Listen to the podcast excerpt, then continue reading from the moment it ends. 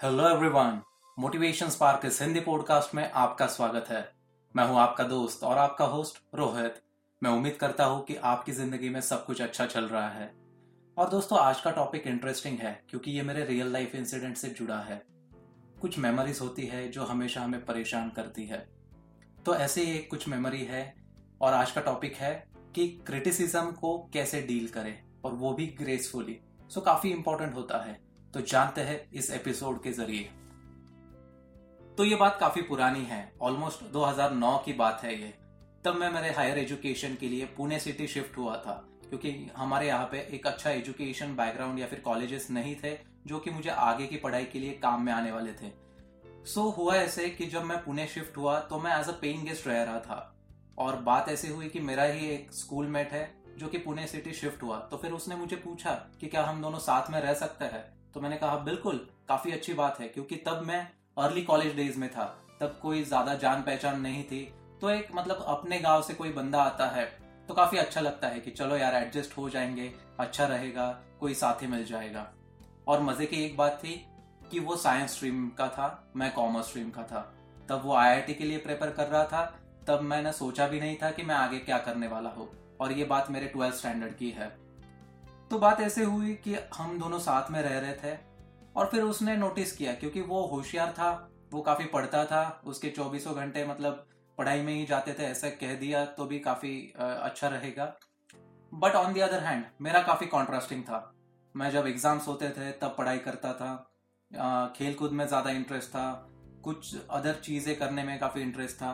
तो मेरा पढ़ाई पे कंटिन्यूसली फोकस नहीं था और मेरा जो स्कूल लाइफ था, वो ऐसे ही था। मैं जब पढ़ाई के टाइम पढ़ाई करता था, बाकी के टाइम अपनी मस्ती में। तो क्रिटिसिज्म ये था कि मतलब और क्रिटिसिज्म के भी एक प्रकार होते हैं। कभी कभी लोग मुँह पे कह देते हैं, कभी लोग पीठ पीछे कहते हैं। तो ये दूसरे ही प्रकार का था कि ये बात मेरे मुँह पे नहीं कही गई थी। ये बात पीठ पीछे कही गई थी। और हमेशा मुँह पे कही हुई बात ज़्यादा दिल को नहीं लगती है। तो उसने ऐसे कहा था कि यार, रोहित तो पढ़ाई नहीं करता है। वो अक्सर सोते रहता है, आराम करते रहता है यहाँ वहाँ होता है। तो ये मेरे तीसरे दोस्त ने मुझे बताया, जो कि काफ़ी अच्छा फ्रेंड है मेरा। तो फिर मैंने सोचा, यार, ठीक है मतलब ये डिनाई भी नहीं कर सकता हूँ मैं, क्योंकि ये फैक्ट है, तब मेरी लाइफ वैसी ही थी। बट फिर इसको डील कैसे किया जाए? क्योंकि कुछ कुछ लोग काफ़ी ज़्यादा निराश हो जाते हैं कि अगर ऐसे कुछ इंसिडेंट होता है, क्योंकि ये बात फैल जाती है। और जब दोस्तों में फैलती है, जब क्लोज फ्रेंड्स होते हैं, तब अपने आप को बुरा लगता है, फिर हम डिफेंड करते हैं। तो डिफेंड करने वाली कोई बात नहीं है। क्योंकि मेरे पास मेरे रीजंस थे। तो अगर ऐसे कोई कुछ इंसिडेंट होता है या फिर कोई आपको क्रिटिसाइज करता है तो इसको डील कैसे करना चाहिए? तो आज मैं इसके बारे में आपसे बात करना चाहता हूँ।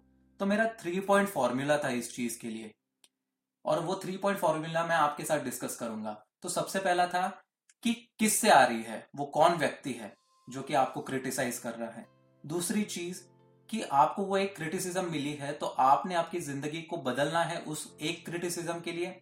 और तीसरी चीज़, वो क्यों आ रही है?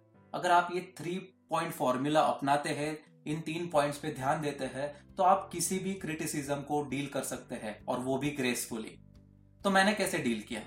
तो काफ़ी आसान था। मुझे ये तीन पॉइंट सॉर्टेड थे मेरे। तो वो किससे आ रही थी? तो वो मेरे ही दोस्त से आ रही थी। बट वो दोस्त का रिलेशन मेरा और उसका रिलेशन कैसा है? क्या वो काफ़ी अच्छा है, या फिर ऊपर ऊपर का है, या फिर चलो ठीक है मतलब है दोस्त, नाम का दोस्त, वैसा है।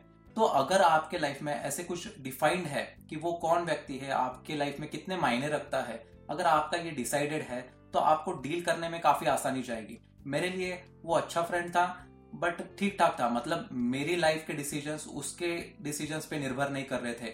चाहे मतलब वो कुछ भी बोल दे तो मेरे लाइफ पे इम्पैक्ट नहीं होने वाला था। क्योंकि वो जस्ट एज अ फ्रेंड था मेरा। दूसरी चीज़ है कि एक क्रिटिसिज्म के लिए हमें बदलना चाहिए या नहीं। क्योंकि देखिए, हमारा फोकस हमेशा जो मैक्सिमम एफर्ट्स होते हैं या फिर जो मैक्सिमम चीज़ों को बदल सकते हैं, उनके लिए होना चाहिए। ये बस एक क्रिटिसिज्म थी। एक क्रिटिसिज्म को अगर हम दिल पे ले ले और फिर अपने आप को बदलने की कोशिश करेंगे तो ये काफ़ी एक निगेटिव इम्पैक्ट क्रिएट करता है सेल्फ पर्सनालिटी पे। तो इससे पर्सनैलिटी डेवलप नहीं होती जाती है। इससे हम लोगों के अनुसार बदलने की कोशिश करते हैं। सो ये चीज़ हमेशा याद रखिए कि एक क्रिटिसिज्म के लिए आपको आपकी ज़िंदगी बदलने की ज़रूरत है तो मेरे लिए नहीं। क्योंकि मुझे पता था मैं क्या कर रहा हूँ। मेरे एग्ज़ाम्स रहेंगे तब मैं पढ़ने वाला था। मेरे मार्क्स आएँगे तो मैं रिस्पॉन्सिबल हूँ और मैं आंसरेबल हूँ। और किस, किन लोगों को आंसरेबल हूँ? ना मैं उसको आंसरेबल था। मैं मेरे पेरेंट्स मेरे क्लोज फ्रेंड्स जो मेरे मेंटर्स है, मैं उनको आंसरेबल था। तीसरी चीज़ क्यों आ रही है। तो अब ये क्यों आ रही है काफ़ी इंपॉर्टेंट है, क्योंकि वो बंदा खुद पढ़ाई में काफ़ी ज़्यादा एक्सेलेंट था या फिर मतलब एक्सेलेंसी थी उसमें, क्योंकि वो स्कूल का टॉपर रह चुका है और रहता था। मैं उस चीज़ को रिस्पेक्ट करता हूँ। वो काफ़ी अच्छे से पढ़ाई करता था बट मेरी और उसकी लाइफ कंपेयर नहीं कर सकते हैं। और वो क्यों आ रही है? शायद उसको देखा नहीं गया होगा। वो बारह बारह घंटे पढ़ाई करता था। मैं कम से कम चार पाँच घंटे पढ़ लेता हूँ तब तो फिर ये कंपैरिजन जब हम करने लगते हैं तो क्रिटिसिज्म आने जायज़ है। ये होता है। तो आपको इन सारी चीज़ों को डील करना है। और अगर क्यों आ रही है आपको पता है तो इस पे काम भी करना है। इसको निग्लेक्ट नहीं करना है। हर क्रिटिसिज्म को निग्लेक्ट करके नहीं चलता है। इस पे एनालिसिस करना है कि मुझे बदलना चाहिए या नहीं चाहिए। अगर बदलना चाहिए तो किस तरह बदलना है? कैसे काम करना है इन सारी चीज़ों पे? जब आप एनालिसिस करते हैं और जब आप एक कंक्लूजन पे आते हैं कि जी हाँ मेरी बात गलत थी गलत थी तो मैं आगे क्या सही कर रहा हूँ और कैसे सही करना है, इसके बारे में आप क्लियर है तो आप काफ़ी अच्छे से डील कर सकते हैं। तो हमेशा ये थ्री पॉइंट फॉर्मूला याद रखे कि किससे आ रही है, आपको अगर उस क्रिटिसिज्म के लिए बदलना है आपकी ज़िंदगी में, या फिर वो क्यों आ रही है। जब इन तीनों चीज़ों का आप पता लगा लेते हैं तो लाइफ काफ़ी आसान बन जाती है। देखिए दोस्तों कोई ना कोई इंसान होता है जो आपको हमेशा भला बुरा कहता रहेगा। बट आप अपने लाइफ से कितने स्ट्रिक्ट है अपने एथिक्स से अपने प्रिंसिपल से या फिर आपको पता है आपका गोल क्या है आप कब अचीव करोगे कैसे अचीव करोगे तो दुनिया की कोई क्रिटिसिज्म आपको रोक नहीं सकती है। सो so, ये काफ़ी माइनर क्रिटिसिज्म थी बट इसको काफ़ी लोग एंग्जाइटी से मतलब फील करा सकते हैं कि मतलब कभी कभी लोग एंशियस हो जाते हैं। यार उसने ऐसे कहा, यार उसने वैसे कहा, यार ये हो गया, वो हो गया। बट दोस्तों, खुशियाँ मनाओ लाइफ में। वो मैंने पल एंजॉय किए, आज भी मुझे अच्छा लगता है कि चलो यार, काफ़ी अच्छा था, मैंने मोमेंट्स को एंजॉय किया। तो मैं इस चीज़ की रिस्पेक्ट करता हूँ। और मैं उम्मीद करता हूँ आपको ये थ्री पॉइंट फॉर्मूला काफ़ी पसंद आया होगा। सो बस इतना ही इस एपिसोड से।